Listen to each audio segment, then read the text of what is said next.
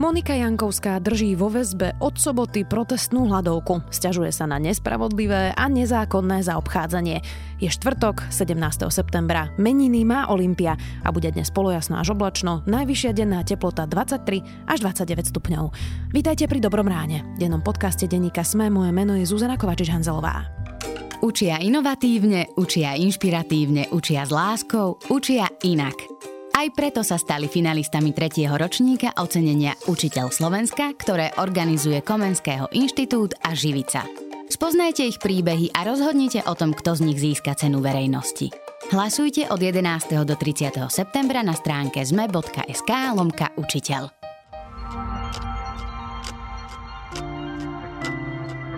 A teraz poďme na krátky prehľad správ.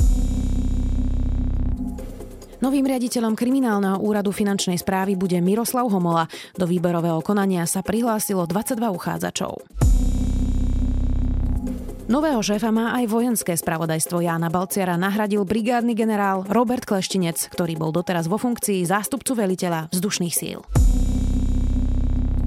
Expremiér Peter Pellegrini odstúpi z funkcie predsedu Národnej rady k 30. septembru. Vo funkcii by ho mal nahradiť nominant Smeru. Zatiaľ sa hovorí o Jurajovi Blanárovi.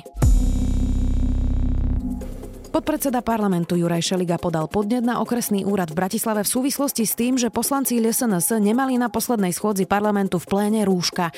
Šeliga žiada úrad, aby dal poslancom pokutu za nerešpektovanie opatrení. Koalícia nepodporí vznik poslaneckého klubu novej strany Hlas sociálna demokracia okolo expremiéra Petra Pellegriniho. Vznik klubu nezaradených poslancov nepodporí ani opozičný smer. Viac takýchto správ nájdete na sme.sk.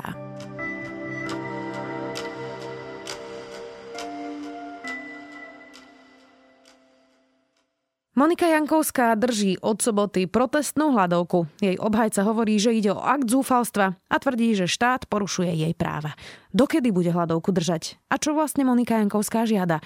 Spýtam sa Petra Kováča, reportéra Denníka Sme. Vzhľadom na tieto udalosti ktoré sa hlbokým spôsobom dotýkajú predovšetkým mojej rodiny, sa vzdávam funkcie štátnej tajomničky.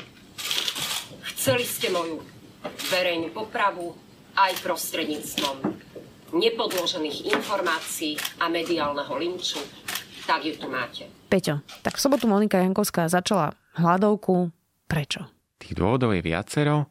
Napísala také tri hlavné, aby sme to zhrnuli, tak teda hovorí o porušovaní základných ľudských práv a slobod, o tom, že ústavní činiteľi konajú v jej neprospech a že súdy sú taktiež pod veľkým tlakom nútené k tomu, aby taktiež zasahovali proti právam. No a taktiež tam spomína aj ministerku spravodlivosti Máriu Kolíkovú, ktorá v jej prípade zakročila voči Jankovskej synovi za príčasté alebo teda nepriznané návštevy svojej mamy. To je prípad, kde on sa zamestnal ako koncipient v advokátskej kancelárii a chodil za ňou veľmi často do väznice? Presne tak, vyzerá to veľmi zvláštne, pretože on nie je oficiálnym právnym zástupcom, naozaj Moniku Jankovskú stále verejne prezentuje a napokon aj na súdoch stále vidíme advokáta Petra Erdeša, ktorý sa aj vyjadruje v jej mene. Na druhej strane spolu obhajkyňou Jankovskej je Lenka Charvátová, ktorá je ďalšia advokátka. Tu sme však nikdy nevideli, vieme o tom, že nikdy nenavštívila samotnú Moniku Jankovskú vo väzení na druhej strane jej koncipientom je naozaj Jakub, teraz už nie Jankovský, pretože v lete sa ženila, zobral si meno svojej novo nastavajúcej manželky, ale teda Jankovskej syn, no a ten pravidelne navštevoval Jankovskú vo vezení. Na druhej strane ako rodinný príslušník eh, by to urobiť nemohlo len tak, ako to spravil v role koncipienta, pretože takéto návštevy rodinného príslušníka by museli schváľovať či už policia, prokurátor alebo proste orgány činné v trestnom konaní. Dobre, tak toto boli teda tie dôvody, pre ktoré ona drží hľadovku. Čiže čo by sa muselo zmeniť, aby Monika Jankovská prestala držať hľadovku? Pretože tá pointa tých hľadoviek protestných býva, že chcem niečo dosiahnuť. Presne tak, aj v minulosti sme boli svedkami toho, že napríklad eh, Volodymyr Jegorov hľadoval pomerne dlho, a takisto Robert Lališ, ale bolo to za istým účelom. Oni spomínali napríklad neludské zaobchádzanie vo väzení, že majú zlé podmienky, že základné práva teda sa nedodržiavajú. Na rozdiel od Moniky Jankovskej, pretože ako som spomínal, tie dôvody sú také pomerne neurčité. Nevedno povedať, že či čaká, že napríklad ministerka spravodlivosti stiahne svoj návrh na disciplinárne konanie voči Jakubovi Jankovskému bývalému, alebo čo. Monika Jankovská len spomína, že chcela poukázať na tieto neprávosti, ale nejako nimi nedefinuje vlastnú hľadovku. Ako to vlastne prebieha vo väzení, alebo teda ona konkrétne vo väzbe? Ty začneš držať hľadovku a deje sa tam čo? Kontrolujú, či to nie je života ohrozujúce? Ako to vlastne prebieha? Celé je to také v podstate zastrešené trošku oficiálnym dohľadom ústavu, pretože tá hľadovka sa najprv oficiálne zahlási, alebo teda nahlási. Ako sme spomínali, v prípade Moniky Jankovskej sa to začalo v sobotu. A začína sa lekárským vyšetrením, kde lekár skontroluje ten zdravotný stav. A potom sa každý deň, už v tých prvých dňoch skontroluje zdravotný stav. Takto sa pokračuje až do momentu, ak by nenastali nejaké komplikácie. A ak by nastali, tak v tom prípade daný väzeň môže mu ústav upraviť nejaké podmienky, napríklad dostane vlastnú izbu, ide na lôžko, kde má stály zdravotnícky dohľad a ak je už jeho stav ešte horší a naozaj si to vyžaduje ten stav, tak potom sa preváža do nemocnice. V tomto prípade je to konkrétne len jedna nemocnica vybavená na, na dohľad nad väznenými ľuďmi a to je v Trenčine. No zatiaľ, čo máme informácie, tak Monika Jankovská znáša hladovku bez komplikácií a v podstate na jej režime v väzbe sa nič nemenilo. Monika Jankovská je jedna z troch sudcov, ktorí sú vo väzbe a väzobne stíhaní práve v tej kauze, kde sme videli policajnú raziu a naozaj 13 sudcov v putách. Je tam už zhruba pol roka. Nemôže byť jej motivácia hladovky taká, že súd bude čoskoro rozhodovať o predlžení jej väzobného stíhania? To už trošku špekulujeme, ale vieme povedať, že naozaj tie termíny sa dosť stretávajú v tomto prípade, pretože naozaj e, je to nejaký 6 mesiacov a o pár dní uplynie tá základná lehota 7 mesiacov, ktorá je určená na väzbu pre prípravné konanie v štandardnom režime. Znamená to, že v polovici oktobra ak by sa nič neudialo špeciálne, by z väzby automaticky prepustili spomínanú trojicu, čo sú vlastne už poslední traja väznení za akcie Búrka. No a vlastne práve kvôli tomuto dozorujúca prokurátorka Valeria Šimonová podala žiadosť o predloženie väzby pre všetkých troch, no a tá sa bude rozhodovať v pondelok. A naozaj tým pádom Monika Jankovská bude mať do toho momentu nejakých 9-10 dní hladovky a zrejme aj využije, ako to nazýva tento akt zúfalstva pri zdôvodňovaní toho, že prečo nepatrí za, za mreže a prečo teda sú porušované jej práva a mali by ju stíhať na slobode. Čo všetko už má vlastne na krku Monika Jankovská?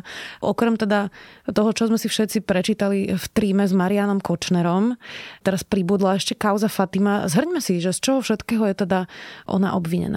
Sú to tieto dve kauzy, v podstate na základe trímy spomínanej. Je to dávanie aj teda preberanie úplatku prípade kauzy Fatimy, tak je to veľmi podobný prípad, pretože tam ide o podozrenia, že ako sudkynia ešte prevzala úplatok 100 tisíc za rozhodnutia v neprospech Ondreja Janička, ktorý sa bránil pred mafiánskymi skupinami v Trenčine, ktorému chceli odobrať bar Fatima. Bol to bar, ktorého sa chceli zmocniť Sikorovci.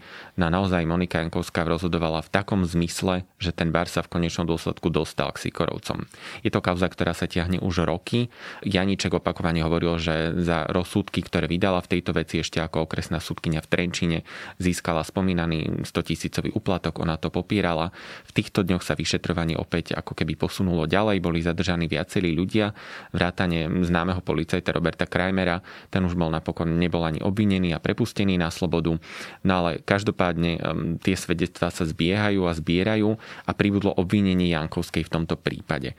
Ona na mieste podala mm, trestné oznámenie na Jani Anička za ohováranie a kauza sa samozrejme ešte naďalej vyšetruje. Možno ľudia, ktorí nás počúvajú, zachytili neustále správy o tom, že Monika Jankovská chcela vypovedať, ale nemôže vypovedať, alebo môže vypovedať, ale nevypovedala. Bolo to také dosť zmetočné. Ako to je teda s tým svedectvom Moniky Jankovskej? Chcela začať rozprávať a prečo nerozprávala? Toto sa oficiálne asi ťažko nejako komunikuje, pretože naozaj tieto veci sú neverejné a zostávajú medzi vyšetrovateľom, prípadne prokurátorom a sudcom. A ak by sme ale vychádzali možno z celého toho kontextu, tak vráťme sa na začiatok júna a tam to vyzeralo tak, že Monika Jankovská sa z ničoho nič vzdala v funkcie súdkyne, čo v podstate ako jedna z posledných urobila a bolo to pár dní predtým, ako súd mal na novo posudzovať jej väzbu a naozaj tam bol aj opätovný výsluch v kruhu policie a teda ďalších obvinených aj právnych zástupcov. No a tam sa presne podľa neoficiálnych informácií chystala Monika Jankovská vypovedať. Potvrdili to aj denníku Sme viaceré zdroje. V konečnom dôsledku to vypálilo tak, že Monika Jankovská napokon nesvedčila, nezačala rozprávať alebo spolupracovať s políciou.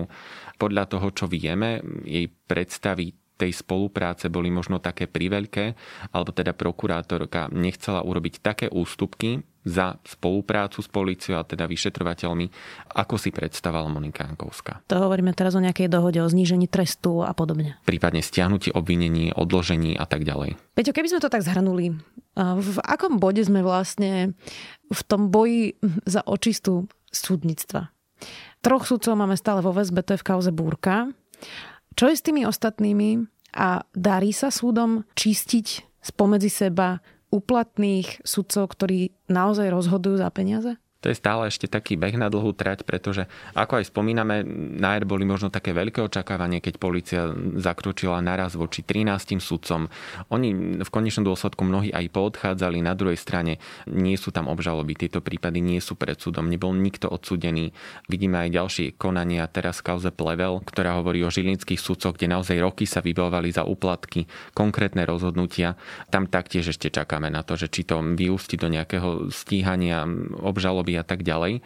A naozaj aj ministerka spravodlivosti hovorí, že potrebuje urobiť mnohé opatrenia, aby sa ešte len začalo vôbec s popretrhávaním nejakých kontaktov a väzieb. Taktiež súdna rada ešte len začína, je tam nový predseda, preto je asi prískoro hovoriť o tom, že by sa už niečo začalo čistiť. Skôr sú možno tie procesy v začiatkoch a tie očakávania verejnosti sú naozaj veľké. Uvidíme, ako to celé dopadne. Dnes sme sa o všetkom rozprávali s reportérom denníka SME, Petrom Kováčom. Ďakujem. K osobe Mariana Kočnera som sa jasne vyjadrila. Nepoznám ho, nekomunikovala som s ním ani priamo, ani sprostredkovanie, ani osobne, ani prostredníctvom iných osôb nejako. Nemienim sa k tomuto už viac vyjadrovať. Povedala som to viackrát.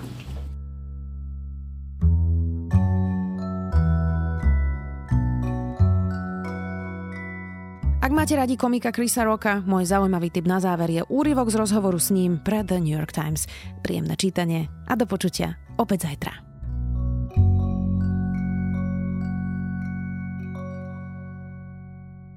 Učia inovatívne, učia inšpiratívne, učia s láskou, učia inak. Aj preto sa stali finalistami tretieho ročníka ocenenia Učiteľ Slovenska, ktoré organizuje Komenského inštitút a Živica.